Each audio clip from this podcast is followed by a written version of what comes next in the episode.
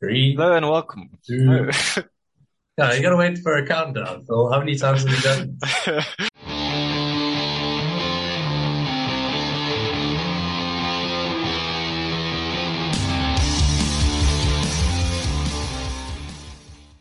Hello and welcome to another episode of Elite Rugby Banter, the podcast all about rugby.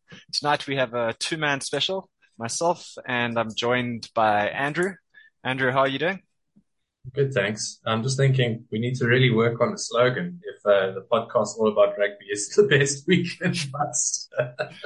We, it's it's one of the things that we've taken handed down from us. It used to be an, I believe it's an Adam special, so we can definitely do better. I think uh, there was there was something on one of the Spotify write-ups is um, the podcast where the commentary is as unpredictable as the bounce of the ball, something like that. Uh, No. we're already making strides. It's still better than the podcast all about rugby. So yeah.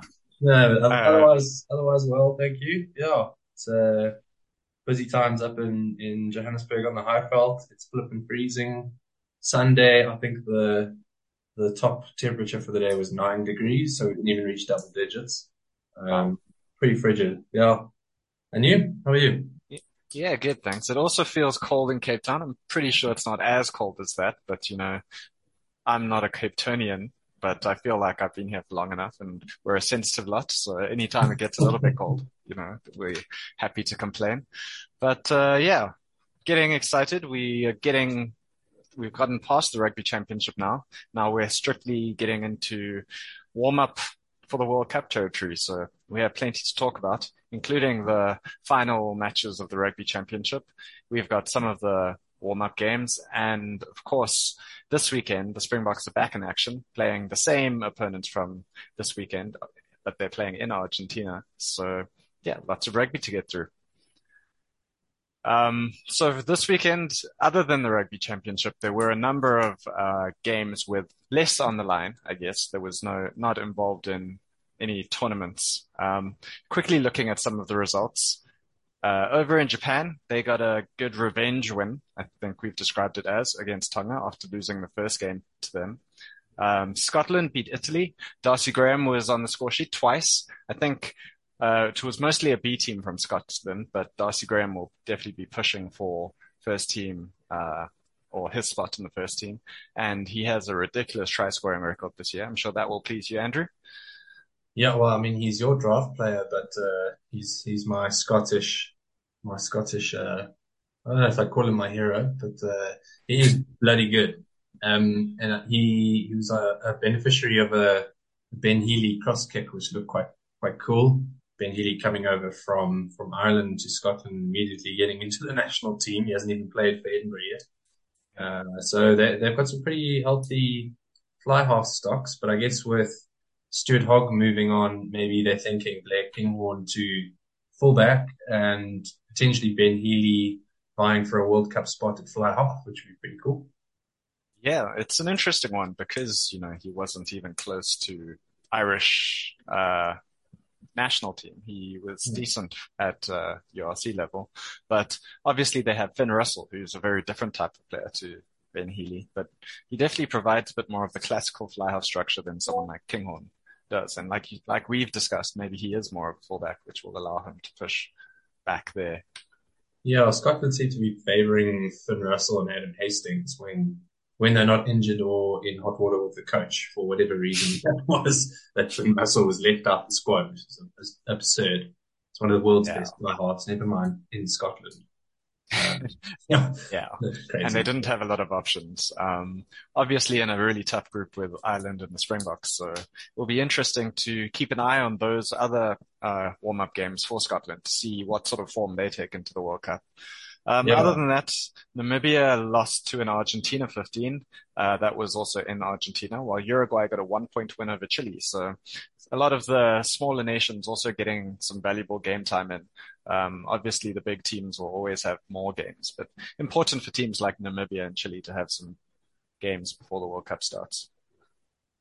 Yeah, they've that's nice to see the results tracking, but that's not uh, if, if one of those sides is not standing up and really trashing the other, it, it probably means that both of them are subpar rather than both being suddenly really good and the levels just raised. So does make me worry a bit. You, you almost, you almost want to see an Uruguay like trouncing Chile just to think, well, maybe they'll be competitive against the bigger teams. Um, but yeah, obviously the game time at this, at this stage is like gold. Um, someone like Darcy Graham trying to play himself back into form. I mean, it took him what, like 20 minutes of rugby, but, but, uh, yeah, very, very important and going to be for the Springboks too going forward. But uh, let's not get ahead of ourselves. Yeah. Um, out of all the World Cup matches that I'm fortunate enough to be watching, one of them is Uruguay against Namibia. And I think that might be one of the closest of the games. Like South Africa, Romania is, you know, unlikely to be too much of a contest. So a game like Uruguay, Namibia, I think Namibia would be un, uh, definitely the underdogs there, but hopefully that will be a nice close game to watch and a really good spectacle. Oh, that, that should be really good because both of those teams are, are going to try and get themselves up for that game for that World Cup win, that all important win, so they don't go home, you know, with a blank score sheet. So I think they'll be going all guns blazing. That should be fun to watch. Yeah, definitely. And speaking of all guns blazing, we were fortunate enough to see quite the performance from New Zealand this weekend. They I would say battered Australia. The final score was 38-7, which I don't, which I do think was a fair reflection of the way the game went. Um, Australia had a couple of periods where they put up a bit more of a fight, maybe than the scoreline did suggest, but in general, New Zealand, when they turned it on, they really did turn it on. Yeah, it was actually quite an entertaining game to watch as neutral, I found. I quite enjoyed it, um, as opposed to some of that very jittery Airstream rugby we saw from the Boks in Argentina. It was quite free flowing. It had its moments. It was cool little, uh, snippets, you know, like, I mean, two involving Scott Barrett that I can think of. Firstly, that tackle on Tate McDermott to, to knock, knock the ball out of his hands on the try line. And then as a Shannon Frizzell stormed through and scored. That was pretty cool to see. Um, I loved it. Yeah, no, that was great. He absolutely smoked him. And then with the other scrum off, Nick White, um, telling him to shut up and putting his finger over his head. Yeah, uh, I think every South African likes to see Nick White take a bit of shit. yeah, I, I think that's not even restricted to South Africans, despite you know Nick White. like anyone who watches rugby would have been irritated by Nick White at some point in their you know rugby watching lifetime that they enjoyed seeing that. Um, yeah, there were re- some really really nice moments in this match that I also enjoyed. Um, one near the end was uh, Mark Telea just, I think it was oh. a goose step, um, oh. just to completely leave Koroibete like standing still. Um, and then I think he passed it off to Rieko for the try. But yeah, just some moments, you know, it's just where even though obviously as a Springbok fan, you're worried about New Zealand come World Cup time. Sometimes it's just, you know, nice to be able to witness those sort of moments and to be enjoy, to enjoy that sort of rugby. Yeah, and Mark Telea really came alive. He had some of that URC form, but he hasn't quite uh, been able to do for the All Blacks yet. Uh, he hasn't he hasn't had the space and the, the opportunities, but in this game, I think he carried for like 130 meters and five defenders beaten. Like those are those are URC game stats uh, yeah. against like you know the Drua. Um, I shouldn't shouldn't disrespect Drua like that, but maybe the Pasifika. Um, sure, sure. yeah, he, he, was really good, and it was also uh, really nice. Not that I'm a, a supporter of All Blacks rugby, but to see guys like uh, Anton Lienert-Brown come back and play well, Luke Jacobson, um, your your draft pick, uh, Cam Roigard getting his debut as well. How did you feel he went? Yes. Yeah, I thought, uh, you know, there wasn't too much to shine for, but uh, I think he fitted in. You know, I think his pass was good. He, uh, I think he had a couple of good runs. You know, that's what he's been known for in Super Rugby. Those like snipes and keeping the forwards honest around the ruck. So he managed to do that once or twice, which was promising from a debut performance. So nothing too spectacular, but I think he would have been happy with his debut. I was certainly happy with his debut. Like we obviously don't have a, um, uh, legacy system for our Super Rugby draft. But uh, I guess I'm still proud that in his debut season, you know, I, I managed to get him. So I'll always consider him my draft player, no matter what happens next year. yeah, he's going to be hot property. He's going to be what top top 15, 20 picks, maybe, maybe yeah, better than that. I don't know. Um, Possibly. I mean, based on this season, if he can perform at, that well, he'll he should Yeah. definitely be. although One of the interesting things is Perenara should be back. That's it. so- Yeah, he signed on. He signed on for another year. I saw. So. So they might have to share responsibilities. I noticed one stat from this game was um, that I saw. I think the Opta account um, gave was that New Zealand beat 41 defenders in this match, and that was Oh, the first time they had done that uh, in four or five years. But 41 in one match away from home in the Rugby Championship, like you were saying, Telea was a lot. So Telea beat nine defenders, and like you saying, Super Rugby form. There were times where he would beat nine defenders in one run, sometimes in Super Rugby. So yeah, he really came alive like we've seen in Super Rugby. And for a team to get over 40 and over 700 running meters in total, that sort of shows how much New Zealand were allowed to uh, play. And that's crazy. Um, was I saying that Telea was hitting a URC form? uh, no, that's probably my, my, my bad. Uh, Super Rugby. I, if I if I said URC instead of Super Rugby, I, I apologize. My South African bias. Already forgotten what Super Rugby is. No, I'm joking. Um, yeah, Australia, you know, pulled out all the stops. Uh, you know, there's all talk about Eddie having all these secret tricks up his sleeve and plans and whatever. And um, uh, like I said on our on our new social media accounts, which we haven't actually mentioned on the pod before, go and find Elite Rugby Banter on uh, Instagram and Threads. Um, you know, he he said he's going to pull out all the all the tricks, but like the Aussies just don't have the squad depth to be able to do very much. Um, they did they did a few things. I mean, Carter Gordon made his first start for the Wallabies, his third game, and I think he went pretty well. I think he offered more than Quade Cooper did when when Quade came on. I, I still I still feel like Quade is trading off, doing all those like cute and um, expensive and flashy things, but he he's he's older now and he, he his basics are not there anymore. I don't think he really justifies it. He's not. He doesn't do the exciting things as well, and he doesn't do the basics as well as he should to make up for it. Um, Yeah. But do you back Carter Gordon, who's had you know three tests to his name in, in a World Cup? Look, you've got an easy draw, so Yeah, yeah. uh, I think it's I think it's a tough one for them. Yeah. Um, this this was obviously his first start. I I think he was quite I don't know what iffy. He had some really nice touches, as uh, we've seen again throughout Super Rugby. Carter Gordon, is. Um, he had some. He missed a few kicks and he had some bad touches, uh, but it would, to be expected from his first game. So, like you say, you sort of have to back him if, if you're going to back him into the World Cup. Like you need to give him as much game time as possible. But it's, it- it's what, I mean, we'll talk more in depth maybe going, about Australia going forward. But like we spoke about last week, it's just one of the problems of they almost, it felt to me like had to reset, uh, when Eddie Jones came in in terms of development and planning for the World Cup. So even though it's like, oh, you know, we, we're a couple of games out from the World Cup, they don't have enough time to organize things. It's their own fault because, you know, they had a plan. It may not have been good enough to win a World Cup, sure, but, uh, they decided to go with a different plan when they changed managers or changed coaches just a year out before the World Cup.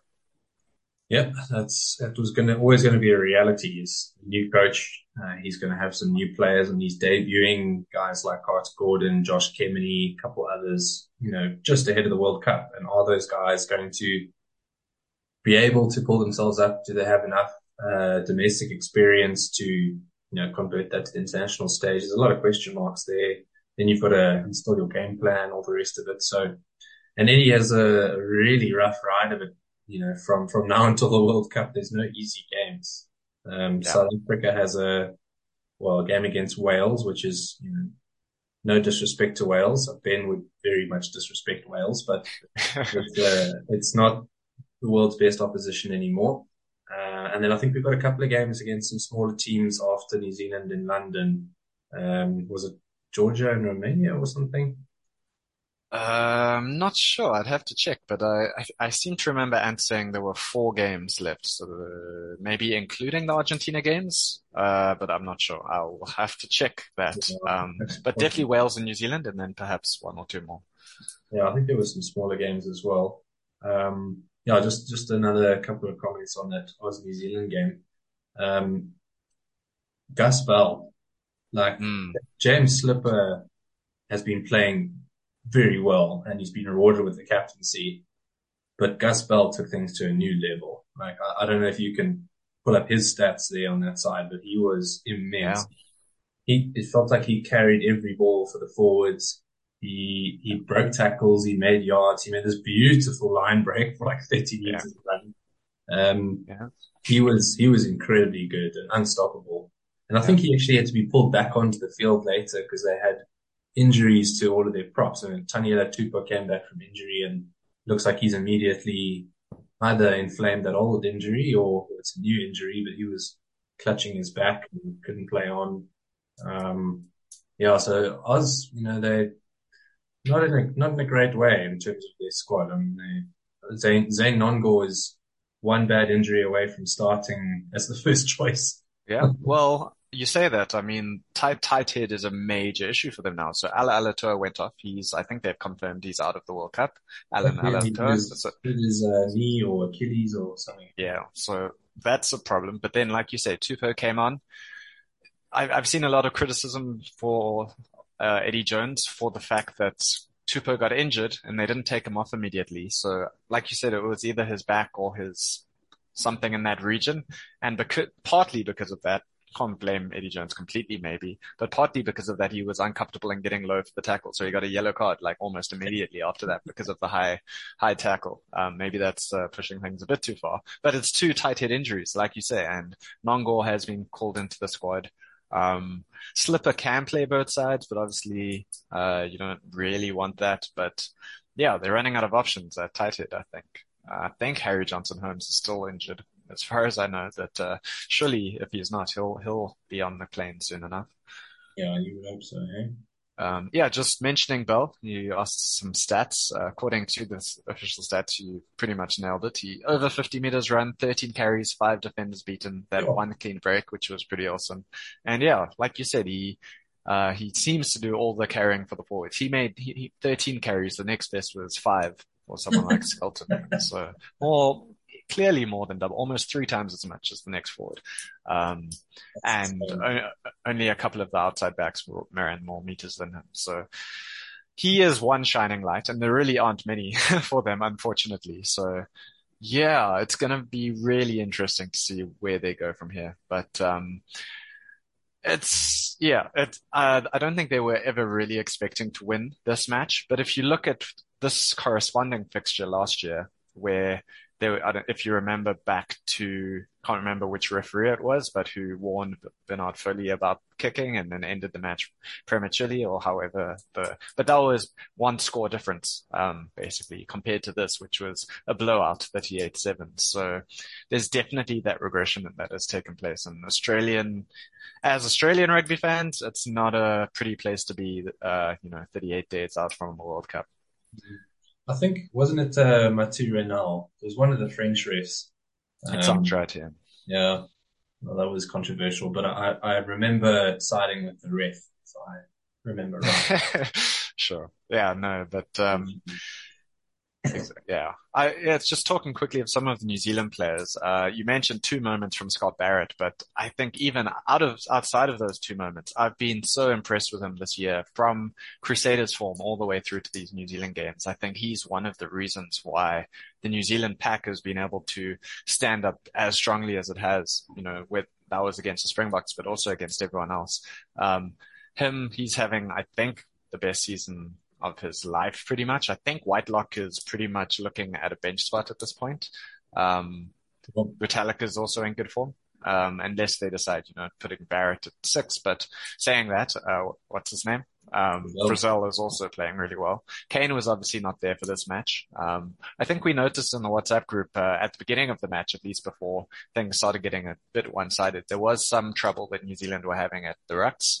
Uh, there was a couple of clean, uh, steals from Australia, but you know that sort of got cancelled out quickly by just the the the scoreline itself. Um, and then just their combinations. I think I think they really are settled by now. You know, we spoke so much about are they going to be able to get their best players on the field? Are they going to be able to stick with you know what they choose? And you know, it seems like they are going to. And it's one thing is we'll talk more about South Africa and their performance, but just the importance of cohesion and taking that momentum forward. You know, uh, yes, we still have a couple of games or however many games it is before the World Cup, but it's, it's super important. And if I think back to four years ago, I think the com- there was more confidence in South Africa because of that uptick gradually before the World Cup, where hopefully we still are going to hit that from a Springbok perspective. But New Zealand seem to be timing it right.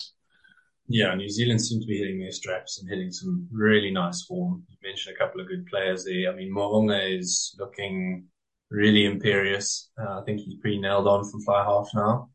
Um, you know, Jordie at 12 has really made that his own as well. I think he's, he's really blossomed in that position. I mean, he was always an incredible rugby player, whether he was you know, fullback or on the wing or even playing fly half for one or two games. Like he, he, he I, I, can't remember him ever having a bad game in a black shirt, but at 12, he seems to really be making a difference. So his go forward ball is as good or better than DDA's, uh, Damian de Allende's. Um, yeah. and, he, and he offers, he offers a couple of other things that I think DDA doesn't. So he's probably up there with the, the world's best 12s right now, I would say. Um, yeah, I, think that's fair. I, I, think from both him and Beauden, um, though, have to some degree, not completely, like you said, uh, still stands out, whether that's just because of his height or his ball carries. But um, compared to when he, when Jordie was playing fullback and even Beauden at fly half, I think they're relatively more understated roles in the team you know, mm. Beauden at fullback, Jordie at 12. So they seem like less of the stars now, but they're obviously such good rugby players that they are such a key part of what makes the team tick at the moment. But it allows guys like Mo'unga, even Jordan on the wing, um, Rieko next to Jordie. It allows them to flourish a bit more by having these really solid guys, you know, Jordie and Beauden, their basics are second to none, I think. So, um, yeah, maybe they don't shine quite as much, especially if you're just watching the highlights and that sort of thing. But I think it's a really key part of what's making this All Blacks backline tick. Yeah, they've got some settled players in positions now. I think the All Blacks, for all their talent and incredible skill and uh, that ro- that rotation of all those talented players to give them more game time and see what they can do, didn't allow them to get that cohesion that you talked about. And now they've had some really consistent selection and we're seeing that coming through. Uh, they've said they're going to tweak their team quite a lot for Bledie 2, that is the second game. But, I mean, which is understandable. They've really secured it and you don't want to risk injuries and, and can try new things against a Wallaby side who are not doing so well. But their first, their first choice side is starting to take shape. Um, we're getting a good idea of who that is now. The front rows, the locks, you know, back three now starting to look quite settled which before World Cup is exactly what you want. Um, and they're playing well. They're looking really, really good. Um, Will Jordan's just, I mean, he's immense. Uh, he, even though he didn't play all that much Super Rugby, he's, he's just come back and done Will Jordan things. And I think you make a really good point about, um, Beauden at the back there. He's, yeah, I, I, for a long time have been against him playing 15. I've never really seen Beauden as a natural fullback. I think he's more of a natural fly half, or at least he can affect the game better from fly half. But with Richie really making that his own and Beauden going to fullback, um, I'm starting to sort of come on side of like, well, Beauden can play another role. He, as you say, his basics are sort of second to none. He's not going to shine as much, but he's just entirely reliable. He's got that decision making from playing pivot that he knows when to when to kick, when to counter, when to distribute. Um, and he's, he's good at all those things, but he also keeps teams honest because they know what he can do. You can't, you know, relax when you're defending against Beauden Barrett because you give him half a meter and he's past you. Uh, so I'm, I'm coming around to him being a less flashy player, but more reliable. Yeah. Yeah. It's a scary prospect to think that Beauden Barrett is one of the less flashy players in your team. Um, just the rest of your team. Uh, before we move on to the next match, I just wanted to quickly highlight some of the Australian tackle statistics, which were quite impressive, I guess. Tom Hooper made 30 tackles in this game.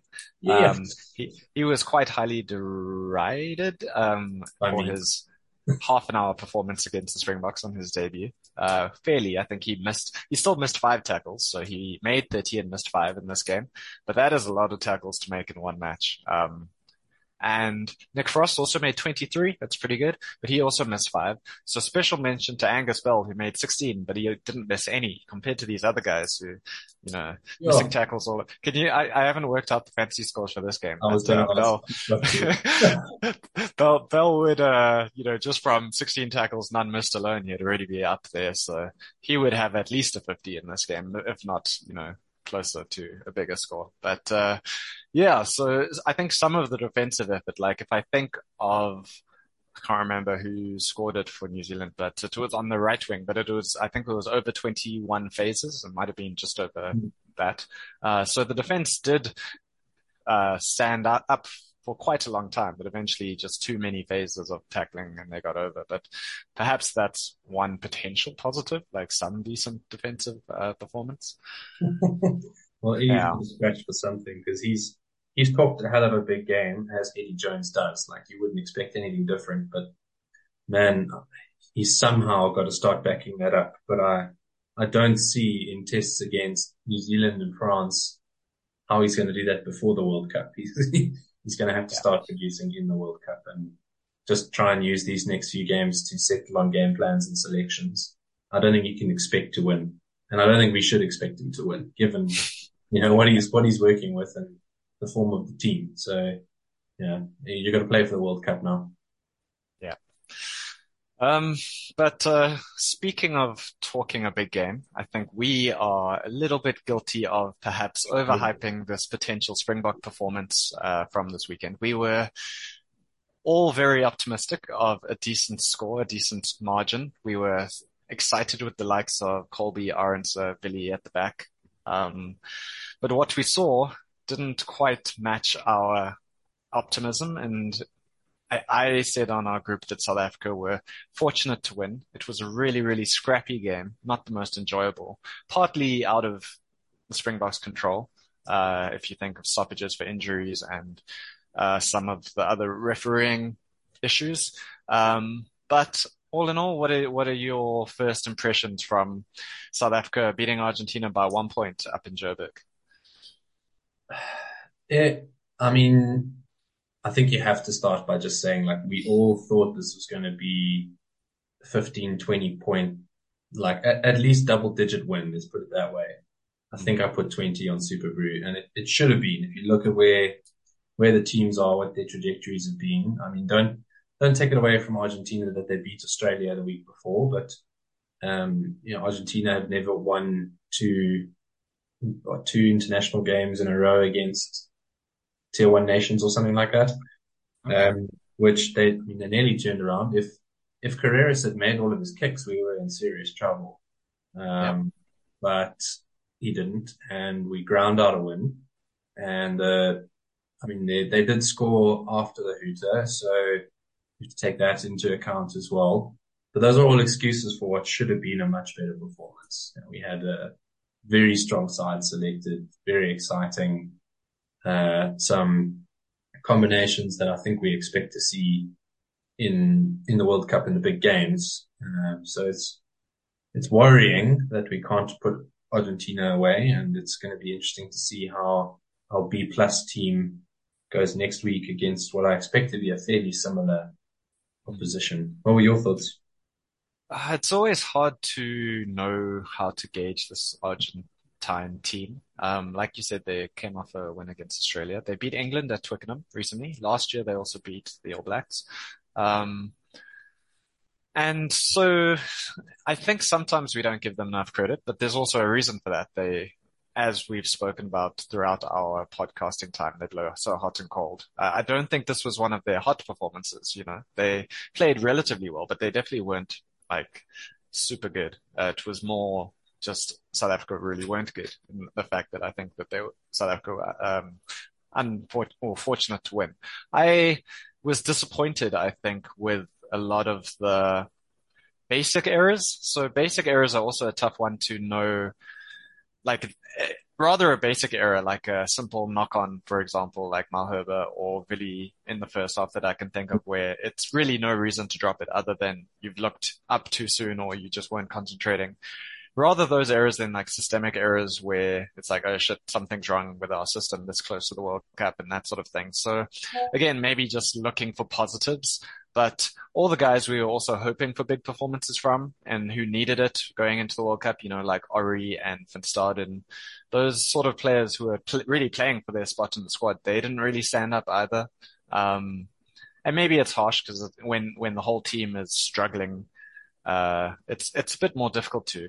But saying that, I think there were still positive performances and sometimes it sounds like a bit of a broken record, you know, the likes of Irvin and Kitshoff just week after week put in, putting in like really, really strong performances. Um, yeah, Pieter-Steph was doing what he does so well. Uh, I think Damian uh, de Allende, uh, other than him stealing a try from the forwards, he also he seemed to at least have a lot of energy. I feel like he wanted to make his performance known. He hasn't played a lot this year, and I, I think it was noticeable that he was just very urgent compared to a lot of the other players on the field. Um, so most disappointing, I think, was the probably the back three in general. Just hoping to see something more exciting from them, but them not really getting an opportunity. Um, and I think they struggled a bit I don't know if it was tactically, but more even things like the under the high ball, they, we just, I mean, not just them, but we just weren't taking things cleanly. So dropping, like really dropping a high ball or just not being able to compete properly. And that just meant the whole performance was disjointed. Yeah, that high ball issue is starting to become a pattern now. Um, hopefully it's something that can be rectified. Otherwise we're just going to be peppered with high balls and from a from a spectator's perspective, that's rubbish rugby to watch. Um, but it also gives a guy like Mapimpi a chance to stake a claim because you know, he he isn't as exciting as he was four years ago. Uh, he's not scoring tries at quite the same rate. Uh, but one of the things he was an expert at was chasing Klerk box kicks or Handré Pollard up and unders. Um, and given that those two are likely to be back at the steering wheel come the World Cup and those tactics, you know, if we've got the likes of Mapimpi playing could work for us again.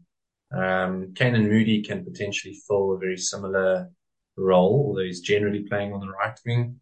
Uh, he's also like 1.9 meters tall. He's a big kid. Uh, so he can do it too, but that is one of the things that, uh, Makazole Mapimpi is really, really good at. Um, yeah, it, it, it wasn't our best performance. Uh, Steven Kitshoff also rescued us quite a few times with some timely uh, steals over the ball. He's become yep. a real jackal, jackal of note uh, at ruck time. Um, as he said De Allende, he looked he looked hungry, didn't he? He looked like he was trying to prove a point, especially in the first half. He really looked like he wanted the ball and to show what he can do, which is good. I mean, off, off the back of a really, really bad performance, that's what you want your your best players to do. So we'll see we'll see how Esterhuizen goes this week, but then you've got to judge you got to judge uh, game against Argentina and Australia versus New Zealand and Argentina for uh, between the two of them. So there's lots of lots of question marks still. And as you said, it would have been really good to see the Springboks use this game as an opportunity to start getting into some real momentum and getting some strong performances under the belt and getting you know, the confidence of the fans up. And I think it's just done the opposite of that, which is re- really unfortunate. Yeah. Uh, I, I think again, perhaps looking too hard for the positives is, you know, the, that old adage of a good team plays terribly, but is still able to grind out the wins, you know, that sort of thing. Like, I think, uh, if we were sitting here talking about a one point loss with the same sort of performance, it would be a lot more doom and gloom, um, obviously. But the fact that it is still a win and like Argentina are still, uh, one of the top 10, I guess they're top 10, but sometimes they feel like they should be higher, uh, top 10 test nations. So sometimes it's, uh, easy to take these things for granted. Uh, it's still, you know, another win. Um, there are always unfortunate moments. We saw Faf play almost a whole game because maybe we can touch on it a bit uh, without yeah, going sure. into too much. But uh, Grant Williams lasted probably five seconds of the match. Um, first kick from the kickoff, he kicked it back, got charged down, and at the same time got a, a hip from fullback uh, Mallia into his head. So, what were your first impressions, and what are your impressions now of that incident? Um, first impressions, I mean, sure, just seeing it was a little bit sickening. And when they played the replay, I, I didn't really want to watch that again. That was pretty horrible. And he was lying there with his like eyes half open, but completely knocked out cold. Um, yeah. my first impression is like, what a shame for Grant Williams. Like really, really sucky for him on his first start for the Springboks. It's his big opportunity to, to make a name and stake a claim.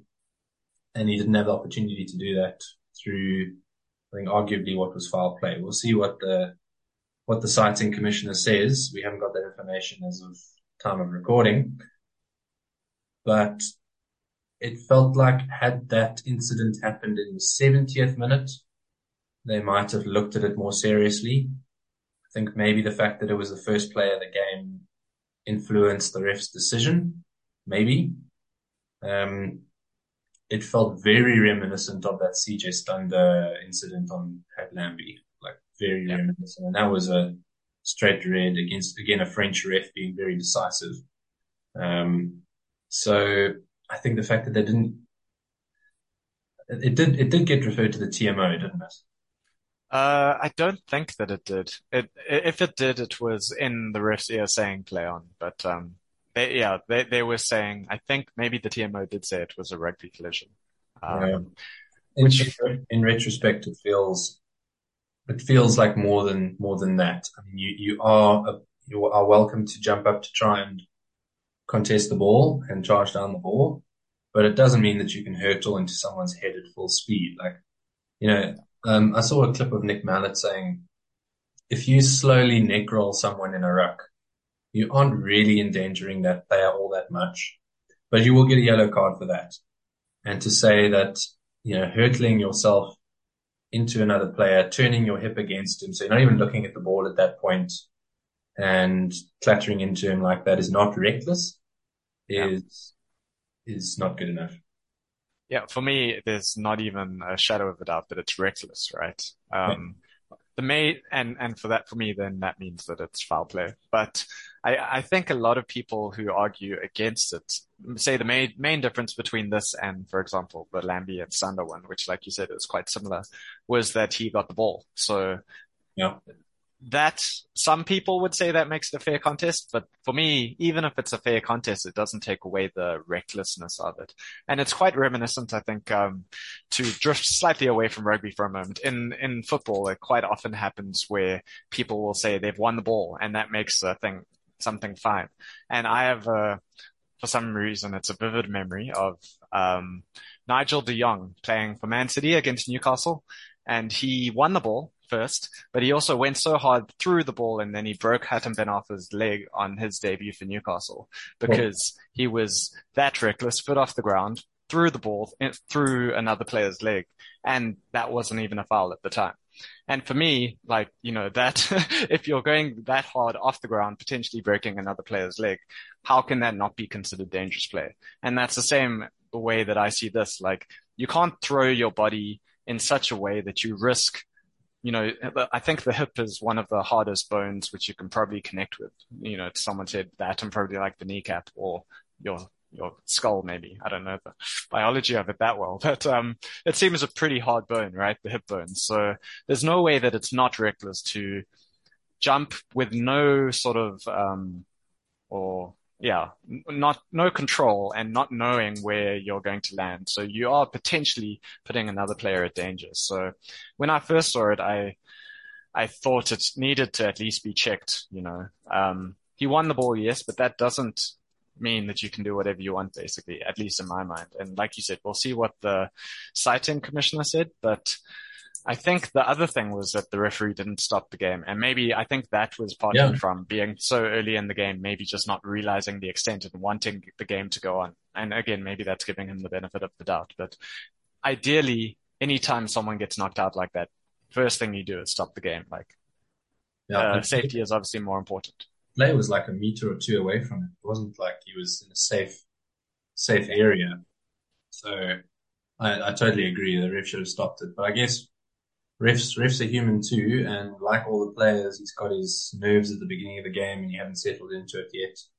Uh, and I, I, think that might have influenced him. As much as I don't like, you know, saying things about refs because I, I, don't think that's a, usually a constructive way to talk about a rugby match, but in this case, it does feel like there was influence going on.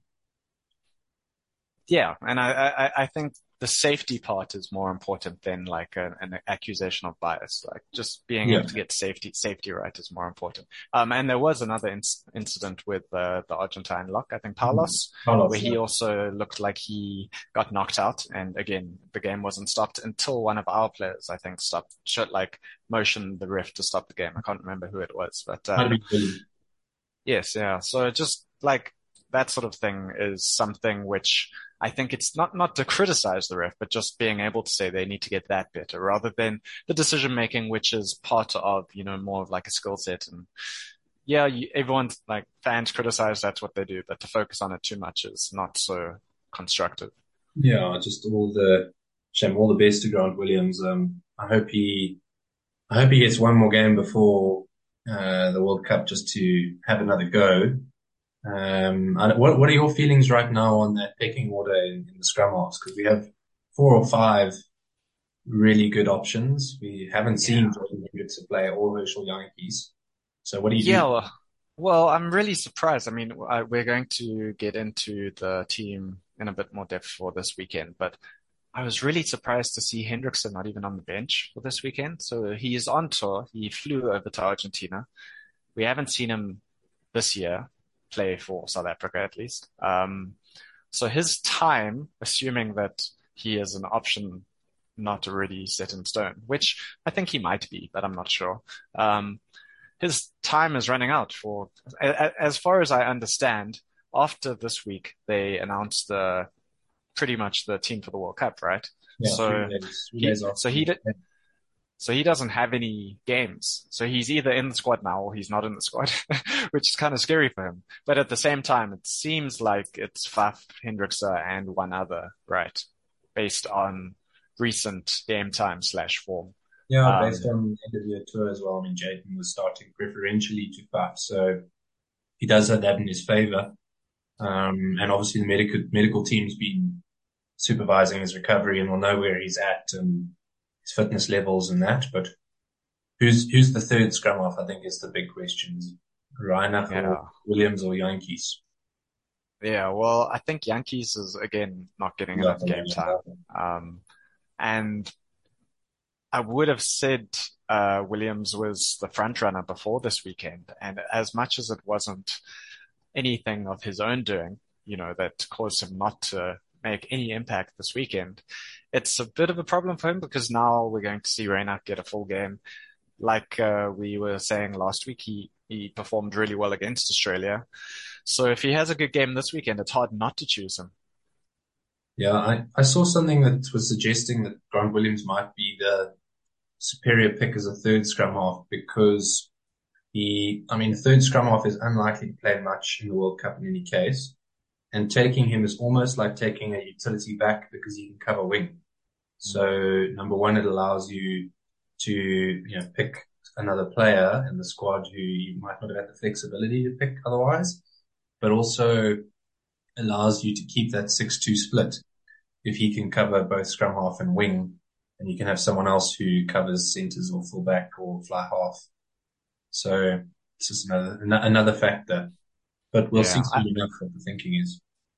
Yeah, I don't love that thinking, but I get it, especially with the sort of um, squad numbers and the thinking about making it as efficient as possible. Um, is there anything else from this game that really stood out for you before we move on to just our quick review of the rugby championship? Um, I was just thinking about your comments about like what is endangering a player. I thought that, sure. that poor Argentine wing that got run over by Eben Etzebeth might have might have a claim to being endangered. um, I think I think it was Ben or someone on the WhatsApp group. Uh, when Willie made that pass, it looked like one of those really bad passes where mm. you skip, you, you, know, you you destroy your overlap and you just make it a one on one, and then you realize it's even on a. I think it was a fly half actually. It was Santiago Carreras. So, but even so, even against a wing, even against a fly half, it's not exactly a fair contest. So it's actually like, well, Willie's amazing vision to be able to spot that because otherwise you're just passing to the wing. And one of the things now that I remember, um, Eben was pretty much the only person not guilty of this. But it seemed like maybe five or six separate occasions where it was just passing too wide and running it out or getting tackled out. Mm-hmm. It was like just, um, treading that line, the touch line way too closely and, and not judging it right. It, it, it was so frustrating. Like literally at least five times, I think it happened where, you know, have a potential um, attacking moment, piece of momentum, and then just it dies from being too close to the touchline, and Argentina get a uh, yeah. line out. Yeah, was, it was Duane was culpable of that. I think twice at least, uh, and he said his attacks just peter out, and something that the All Black sides through the years have done so well. Think of the guys like Kieran Read in the five meter. He always used to be on that touchline, either supporting the wing for the ruck or taking a crash ball or creating. He was so good at that. Um, Dane Coles and Codie Taylor, like really good exponents of that. You know, just that yeah. last five, 15 meters in the, in the, in the tram lines, you know, having an impact on the sides. South Africa don't seem to do that as much. Um, I mean, yeah. especially I, I, think of the sort of edge forwards, and I think Kolisi is actually one of our better ones, and obviously yes. he's out at the moment. So especially like when he's playing well, you so often see him rampaging, you know, close to the touchline, and he's really good at it. So perhaps it's also a role if he if he's not there. Hopefully he will be. Fingers crossed. Um, mm. But if he's not, someone else can you know try and at least uh, fulfill that gap. Yeah, I saw a video of someone posted of Kolisi doing contact training uh, in the warm up for the test match, like taking part in scrums and line up more practice and things. So clearly his, his knees coming on okay if they're willing to let him do that. And he, uh, I don't know if you follow him on Instagram or social media, but he's always posting stuff in the gym with, uh, inspirational Bible verses. So it seems like he's working hard and uh, getting back to good form. Um, and if I remember right, said he might play against Wales. So that's pretty good news.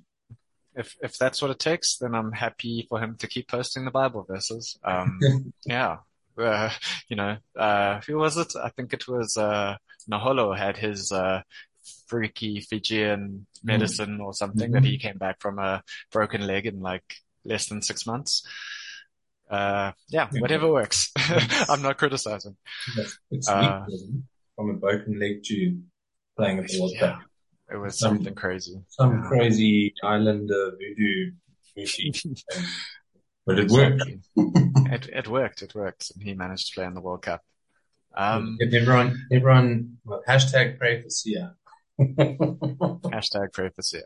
Yeah. Oh. Uh, so yeah, so the, coming to the end of the rugby championship, if we quickly take a look at the log, um, despite our relative doom and gloom, the Springboks finished second behind New Zealand, of course, who took home yet another rugby championship, yet another Bledisloe Cup this weekend.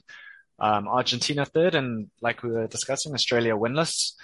Um, I think we'll quickly touch on each of the teams and how they feel going forward with just a couple of warm-up games for the World Cup. Uh, we've talked a little bit, of course, about the teams, but New Zealand probably in the best place. As we said, they've been picking up momentum. They have a, at least a game against us. They're playing Australia again this weekend. I'm not sure what other warm-up games they have. I think um, maybe a Northern Hemisphere team, but uh, they obviously would be pretty pleased with their their progress this year. Yeah, New Zealand are looking quite hot right now. Um, was that quote from Zoolander? Hansel's so hot right now. yeah, that New Zealand yeah. so hot right now. Yeah, um, New Zealand are looking pretty good. Um, and you, you, think of some of the, the injuries they've had as well. Say guys like Sevu Reece, who was a nailed on starter for the World Cup. Like they, they are looking really good. As we said, cohesion, selection, all, all playing into their hands at the moment. just can't, cannot wait for them to keep selecting Shannon Frizzell and he makes a major screw up in a big game. I just, it's coming. It, it's my, it's my prophecy for the World Cup. My hot take is Shannon Frizzell will either lose them a game or make a huge screw up at some point. that's, that's a, a fair prophecy. I think more likely is that he will just not turn up for a big game, which, you know, and one which then they get beaten. I mean, I'm pretty scared from a Springbok perspective right now, knowing that uh, even if we beat Ireland in the group stage, have to play one of France or New Zealand, and I think, like I was saying maybe last week, that I think I'm most scared of France and New Zealand at the moment. So that sort of speaks to how well I think New Zealand, how strong they've looked this year, um, how strong France looked at the end of last year, and obviously they're playing at home. But uh, yeah, I, I, like you said, New Zealand have injuries, but you wouldn't really think so based on how this year's going. Someone like Telea is stepping up to the plate really nicely. I think their forwards ah, I've got to like, I feel like I'm repeating myself and like they keep sort of surprising me. They, cause at some point it's going to stop being a surprise, you know, guys like De Groot and, um, who's playing tight head? Uh? Lomax, yeah. Like, just because in my mind, they, they still seem more like super rugby level players, but they are, they're stepping up every week. They're providing eh, solid, if not like powerful scrums and like very strong around the, around the field as well. So, they've they've got good options now, and their their tight forwards are standing up, and that was a weakness when New Zealand have been playing badly. Just like one area where they could be dominated by the likes of France, South Africa, Ireland would be up front, and that's not happening. Or I mean, they played South Africa once this year, but that didn't happen then. But they are just generally looking stronger, and it will be interesting to see how they fare against France, especially in that first game of the World Cup. Yeah, and it's it's good that the the coaching staff back those players because they didn't have an easy ride starting out. They, they were not convincing, but yeah. the coaches stuck by them and they're, they're paying dividends now. So yeah, they're a scary prospect. And I yeah. think they, they can be very happy with their, their rugby championship, uh, record. They did really, really well. Yeah, three wins out of three, uh, 75 point plus points difference. Yeah. So South Africa were the only other team to have a positive points difference. That's two wins out of three, uh, for nine points. So obviously a, a good win over Australia. Uh, disappointing loss to the All Blacks in so much as we lost. The scoreline was relatively close, but, uh, it wasn't, it wasn't a blowout. And then the disappointing win if we can call it that, over Argentina. So in general, um, I think from my side, again, we've said it a couple of times, but the cohesion and the the lack of that sort of more upward momentum going forward into at such a crucial time is possibly the most disappointing thing. But at the same time, it's to be expected when you have a you need to have a squad for a World Cup, and there is still time before. So definitely not all doom and gloom. No, not all doom and gloom, and we had an opportunity to try a whole lot of new combinations, give players time to, you know, stake a claim. Guys like, I mean, if, if we were just doing essentially what New Zealand have done so far is just select your best side every week. That's fine. And it gives guys a chance to play together and get that cohesion and momentum going. And that's important. But the coaching staff chose to rotate the squads uh, limit the travel for some people, except for Kanye Ham. Apparently, he's like he's asked for more air miles or some. some for some yeah. reason, they're, they're sending him all over the world. Him and uh, Kitshoff, yeah. Yeah, him and Kitshoff have been everywhere. I don't know if they're maybe sick of their wives or um, they they've been traveling everywhere. But the other guys have been pretty sensibly rotated and they've been given time to travel in advance and you know acclimatize and so I think from a squad management point of view, that's been good, but also seeing players in different situations. You know, Rassie and, and Jacques have all these plans in the back of their minds that they, the regular rugby fan isn't exposed to. So I'm hoping that they got what they needed from a results and enjoyability point of view. It wasn't, I think it was less than what was expected at the outset of the rugby championship. I think two, two out of three wins is acceptable but I think we, we expected to see a better all round overall performance from Springboks. I don't think that's unfair to say. Yeah, I think that yeah, pretty much nails it. You know, two wins out of three, like you said. That's what a win over New Zealand, of course, would have been nice, but maybe that would have been the cherry on the top of the cake. But uh, just better performances would have really been met expectations, so slightly under expectations, I think, for South Africa. Um, and it's such a fine balance, you know, World Cup year between getting game time for your squad and that momentum. So it's a tough one to, and it's easy to criticize, but it's tough to get right. Uh, moving on to Argentina then. So one win out of two and a, an away winner against Australia, which is obviously great. Then losing by one point away to Springboks, but then quite a comprehensive home defeat to the All Blacks. Um, how do you think they're feeling going into World Cup on the easy side of the draw? They just have to beat England and Japan to top a group. yeah, they, they can top a group. Um, I think they'll probably come second, but they can definitely win that big game against England. Um, I do think they're going to beat Japan. They, they've looked really good. I mean, they've had their fairly new, fairly unorthodox fly half bed in quite nicely. I think I've, he's yeah, been impressive apart from goal kicking perhaps, which you could argue cost them the test against the Springboks. Um, Where they would normally have Boffelli, I guess, at least, right? That's true. That's true. So they do need to think about that a little bit. But overall, I think their combinations have been good. They've also tried a few new players out. They've tried new things, um, some new line-out moves. Um, etc. So I think they're looking they're looking good. I think they would have really loved to beat the Springboks. I mean, for them, probably would have been their best rugby championship to date if that had happened, but they didn't manage to. But they they are looking weirdly. I think New Zealand are looking like they're on the up. Argentina, for me, are looking like they're on the up. South Africa is sort of static or maybe going backwards from what um, the high standards we do set for them. And then lastly, I mean, we haven't got to Australia yet, but they seem to be going backwards and are a bit in the wilderness right now.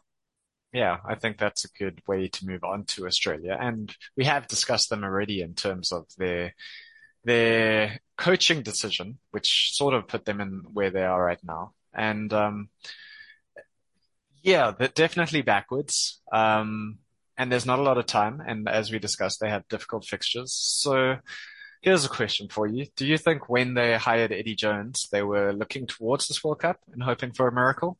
I would call it a miracle. Or they were looking past this World Cup? And I don't think that they were because Eddie Jones has only signed on until this World Cup, I think.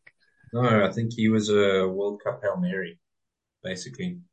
So he will, he will be judged on his World Cup performance, not the Rugby Championship or the Bledisloe or any of the other tests he'll play. I think he, he will ultimately be judged on on the World Cup and how Australia go in a very favourable year for them.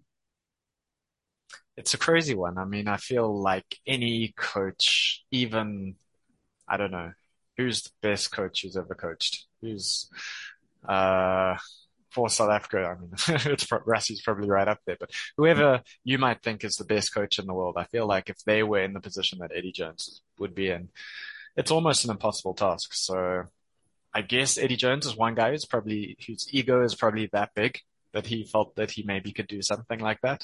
Um, but yeah, uh, John, John again, Dobson. John Dobson yeah, maybe. I mean, maybe he could have done something, but it's a, it's a, it's a difficult task for them. Um, they go into, they go out of this rugby championship. I think it might be the, obviously it's a shortened one, but it might be the first time ever they've lost every single game of a rugby championship. I wouldn't be surprised. Um, and they go into a World Cup with very little momentum, very little, uh, happiness, I think, within the camp and within the sort of general supporter base, just based on what's happened. Uh, but then on the plus side, they have that easy draw. They have time to build momentum in the World Cup potentially, and then anything can happen in, in knockout games, right? Like they, their toughest game in the group is Wales, probably, maybe Fiji, you would argue, maybe Georgia. Uh, Wales have not exactly been that hot either. So they have a lot of like winnable games. They could win four out of four in the group stage and then go to the quarterfinal, face England or Argentina, you know, definitely win that. And then you never know in a big semi-final. Things, stranger things have happened. So I can see why Eddie Jones might back himself, sure, but it's gone about as badly as it could since he's become head coach, right? Pretty much.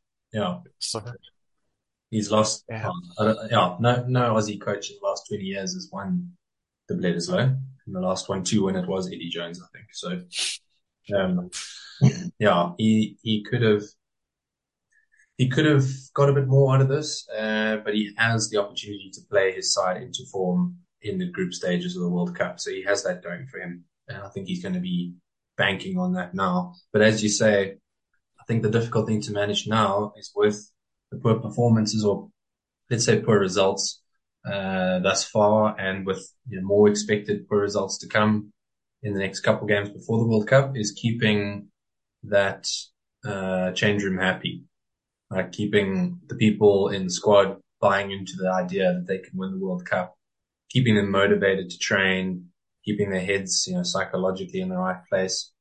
That's going to be the real challenge because he can, you know, as I Yeah. said, play his team into form in the World Cup. He has that luxury.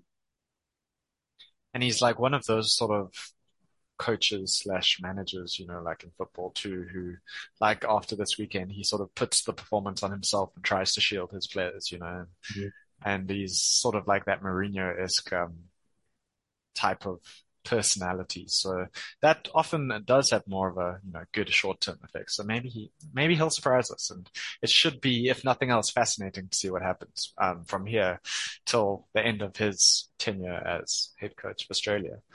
One, the one thing Eddie Jones can't do because his ego will never allow him to is to say that they're the underdogs and they, you know, there's no expectations and all of that. Australia, given, given the current state of the game in Australia, like they could be very justifiably put in that bracket and say, well, you know, we're, we're in a building phase, all that stuff. You know, all the excuses could be used, but Eddie Jones is never going to go there. It's just not, not in his nature. And to be fair to him and Australian rugby, I guess it sells. Like they had what the biggest crowd since however many years as well at the MCG. 82,000 people, something crazy. I mean, given the form and given the state of the team at the moment, that's pre- and given how far away a lot of the fans had to sit, that's pretty cr- that's pretty crazy that they got that turnout. Um, so Eddie Jones does a phenomenal job of like hyping up matches, even against the Springboks. It was like he made that game seem like it was going to be such a bigger deal than it was. Eventually, it was a relatively easy, you know, win for the Springboks, but I think Mhm. It seemed a bit more daunting at the time just because of his presence almost. Yeah, it's true. I mean, if any of the listeners want to procrastinate even more after this already lengthy episode, go and watch some of his uh, commercials that he's done with Australian TV and I mean, just his post-match interviews are classic always. Yeah. If nothing else, good for the camera and good for the crowds. Yeah. Uh, so yeah, moving on, I think from rugby championship roundup, just briefly, we have the lineup for this weekend. Um, the Springbok lineup for the game in Argentina.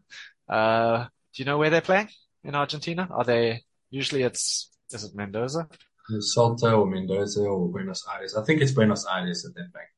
Pretty sure it's Buenos Aires. Yeah. That, that would probably be least travel for the players. So hopefully that, you know, sounds about right. And, um, as we were saying, this is probably the last, uh, match before the final squad is named and very much, uh, resting players. So a lot of the first choice Springboks have been left at home and the team that has been announced gives a lot of players an opportunity such as Andre Esterhuizen, um, who hasn't had a lot of game time, Deon Fourie, Cobus Reinach, those sort of players a chance to start. We've also got Bongi Mbonambi getting his first captaincy, which is quite a big deal. I mean, there's still only been 60 something captains. So being captain, even if it's just one match, is, is a pretty big deal in Springbok, uh, in the Springbok history books. So congratulations to him. And yeah, other than the ones that I've mentioned, anything that really, uh, sprung out to you, Andrew, this weekend? Um, I think it's great to see Manie Libbok continue to be backed in the 10 jersey. Um, Yeah, it's one thing we wanted here. Yeah, that's a tick in our books at least. Uh, we also called for Damian Willemse to get some time at fullback, and we're seeing that. So that's good. Another tick there. Um, Esterhuizen is there. You've talked about him. Um, yeah, it, it's it's a it's a good side. I'm, I'm still impressed at how how quality a side we can put out as our B plus side, as I called it. Not really fully a B side. There are guys there who could argue they are first choice. Um, few of them, not many. Maybe Jas- Jasper Wiese and Bongi and um, might be about it. Makazole Mapimpi is also on the edge, but just a bit about um, Mapimpi's. I, I sort of feel given our, our stocks at outside back now, he, he's sort of playing for his spot in the team. This is uh, an important game for him to show that he's still got it as compared to try scoring machine Kurt-Lee Arendse, who's, on the bench. So we'll see where they put him uh, at 60 or 70 minutes. Uh, but Makazole, he's got an opportunity here that he can't really waste. I don't know. Do you get that same impression? I, to some degree, yes. It, it, it's a tough one because I think mostly because Kurt-Lee has just been so impactful. You know, when he's played, he's really in his nine or ten games, he's set the field alight pretty much. You know, scored ten tries. I think it's ten tries in nine games. Um, and he's just looked dangerous every time and mostly solid under the high ball, mostly like no real glaring weaknesses, but really attacking uh, really good attacking. So he's the one I think who's put that pressure on Mapimpi. I don't think Mapimpi's played badly, but like you say, he does seem to have lost a little bit from four years ago, which is understandable. I think he's into his thirties now. He's a wing. Most wings struggle to make it this far. So, you know, he's, maybe he's done well enough, but I think he's still a very, very good player as we've seen for the Sharks on occasion. Um, I would I would not want to write him off just yet, and I really hope he has a good game here. And I think even if he doesn't, he'll definitely be in the squad, despite being pretty much just an 11, right? Maybe a 14, but just a wing. He doesn't cover anything else, so quite one-dimensional if you're looking for that um, greater squad depth in terms of playing more than one position. But I think there's no chance he won't at least be in the squad, which is fine. I'm happy with. Um, but yeah, I agree with you. It's a big game for him, and hopefully that hunger will see him elevate his game to something that we haven't yet seen this year in Springbok colours. So would you be taking four wings potentially to the World Cup? I mean, you got you got Moodie and Mapimpi who are playing this week. You got KLA, and you got Cheslin Kolbe. Mm. Um, all four of them have played pretty much exclusively on the wing for the Springboks. Kolbe and KLA can play fullback, but yeah you take all of them? Does Canan Moodie miss out because he's the least experienced and maybe the, the sort of I, wild card?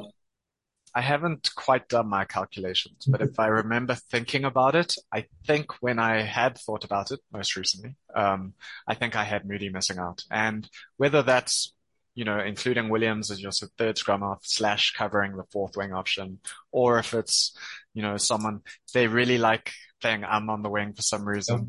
They they played Kriel at 14 before. I think we'll see Kriel, um, de Allende and still not sure if Esterhuizen's going to make the squad as well as he's played. Like, you know, Willemse covers 12. It's a tough one because it feels like it's going to be tough. Whoever gets left out, right? You're giving these guys game time now. Orie and Kleyn are not both going to be there. One of them's going to miss out. It's going to seem super weird to bring Kleyn back for two games and not include him in the World Cup squad. It might happen. He's getting good game time. He's probably like, even though he wasn't good on the weekend, he's actually looking more and more like a Springbok. Um, it's going to be tough for whoever's left out and it's going to be interesting to see what happens. I don't know. I think, I don't think anyone's certain at the moment. Um, whether it's Deon Fourie as a third hooker. Also don't love that, but I completely understand it helps in terms of the squad and, you know, having him as a loose forward option. And the loose forwards themselves are su- yeah, super interesting. Someone like Mostert allows us to take a lock fewer, I guess. Yeah. I mean, he's almost predominantly being used as a loose forward these days, even though I still think of him as a lock. So this yeah. game is going to, yeah, sorry, this game is going to perhaps answer a lot of those questions before the selectors to make after, after this is done. Yeah, we've got those utility forwards you mentioned for Mostert. Um, there's Pieter-Steph that they moved into lock in one of the games. I think it was against Australia. Um, I don't know if that was pre-planned or not, but he obviously made his name as a lock. I think he was world. No, he, he moved to blindside by the time he made World Rugby Player of the Year. Yes, yeah, Yeah. definitely moved. But, Yeah, um, but he can play lock. Um, but then we have such good locks, so like you don't want to leave quality at home, but you've only got so many places. But we are getting a bit a bit ahead of ourselves. We were talking about next weekend. Obviously, we don't know what Argentina are going to bring to the party, uh, but this, I, I still maintain, given that even though our A team or A minus team or whatever you want to call it, like one by one point, I still think there's enough in this squad that we should still expect them to win. Do you agree? I, I think so. Yes. Well, one of the things that we have discussed quite extensively throughout the year is the gap having closed between first choice and second choice. And I think that speaks to what you're saying, uh, where there's not that much difference. If we expected a big win last week, we should expect them to be able to. I think if they play as well as they can, they should definitely win. Well, but maybe that again sounds a bit too optimistic. I, but they definitely can win. Um, and that's what we want to see. So I think we have to be thinking optimistically at this point. The one point of concern that I slightly have, and it, I think it relates to the squad in general, and even leading up to the World Cup. Um, I think having Nyakane as number one, when I think of him, I still think of him as a tight head, and I think his best games have been a tight head. And he is one of those guys who's done well enough when he swaps over, you know, like they don't hesitate to include him as a loose head option. But if you think we have Kitcher, Kitshoff, and, um, we have then Nyakane, Detoy, these guys, and then now we have Gerard Steenekamp on the bench and he's making his debut off the bench this weekend. So congratulations to him. But he's suddenly right up there because of Ox's injury. I think Ox should be back, but, um, Ox's injury, I think, has left us a bit exposed. And if something happens to Kitshoff, that is probably one of the more problematic positions, I think. I think there's just a little lack of depth there, proper depth there, um, with no offense meant to Ox. It's just he, his injury, I think, has exposed it. Yeah, I, I hope he, he should be back in time if I have my timelines right. Mm. So let's hope we do see Ox Nché back soon so he can get some game time. I, I would love it if uh, Thomas du Toit and Trevor Nyakane like each scrum just rotated. So like, so like Thomas du Toit plays tight head for one scrum and then he's losing the scrum. Just like just keep Yeah. them guessing. Uh, that would be fun as an experiment Yeah. as well from from the Springboks point of view to see how how they go in the different positions. I mean, they're both on the field and they can both play both sides supposedly. Um, so why why not just to just to confuse it and see if the commentators are astute enough to pick it up. it would be pretty cool. I think it must be the first time ever that that has happened. So it would, you'd, you'd be doing, yeah, something revolutionary. Yeah, I mean, that'd be a lot of fun. Whoever gets there first onto Bongi's left shoulder plays loose head, and whoever whoever arrives on the right plays tight head and just share Yeah. it. That'd be Those fun. kind of so. Um, yeah, before we finish off, I think I just wanted to check with you. I know you posted what you would want to see as a potential starting lineup, but um, we have seen Jean-Luc du Preez and Evan Roos both named on the bench for this rather than getting a start. Do you think that that means their chances for World Cup selection are pretty much done, or do you think that they're just being held back for some other reason and they aren't actually, uh, you know, sort of backup options for the World Cup squad? No, I think their their chances of going in the first choice squad are pretty dead and buried. I think they're being held along to keep them in the team environment in case of injuries. And we know that with World Cups and these prolonged schedules that injuries are near inevitable. You, usually have two or three guys pulling out um, during the tournament. Trevor Nyakane knows that all too well. Uh, so I think they're probably wider squad members at this point. Um, as much as I am a massive fan of both of them and the way that they play their, their rugby, I just don't think they've been used enough or, or given enough chances to, to stake a claim. And I think that speaks to probably the coaching staff's intentions. Yeah, I think that's fair. Um, especially someone like Roos, you have to think he has a big Springbok future, but uh, just after this World Cup, yeah. So hopefully bigger and better things will come for him. And maybe Jean-Luc du Preez too. He's still relatively young, I think. Um, but yeah, so I think, uh, um, I- sorry, had, had Duane not rediscovered the form that he has, I think Evan Roos was a brilliant shot of going as a, a backup eight. Um, perhaps playing even behind Kwagga Smith, but still just going as a wider squad member, maybe getting a game here or there against Scotland, Tonga, or one of those teams. But uh, at this stage, I just don't think with Duane playing the way he, that he does and offering the leadership capacity that he does, I think Evan has to be satisfied with, you know, making his name as a Springbok now and putting himself forward as a, you know, for the next four years, really making that eight jersey his own. But Jasper Wiese is not going to make it easy for him.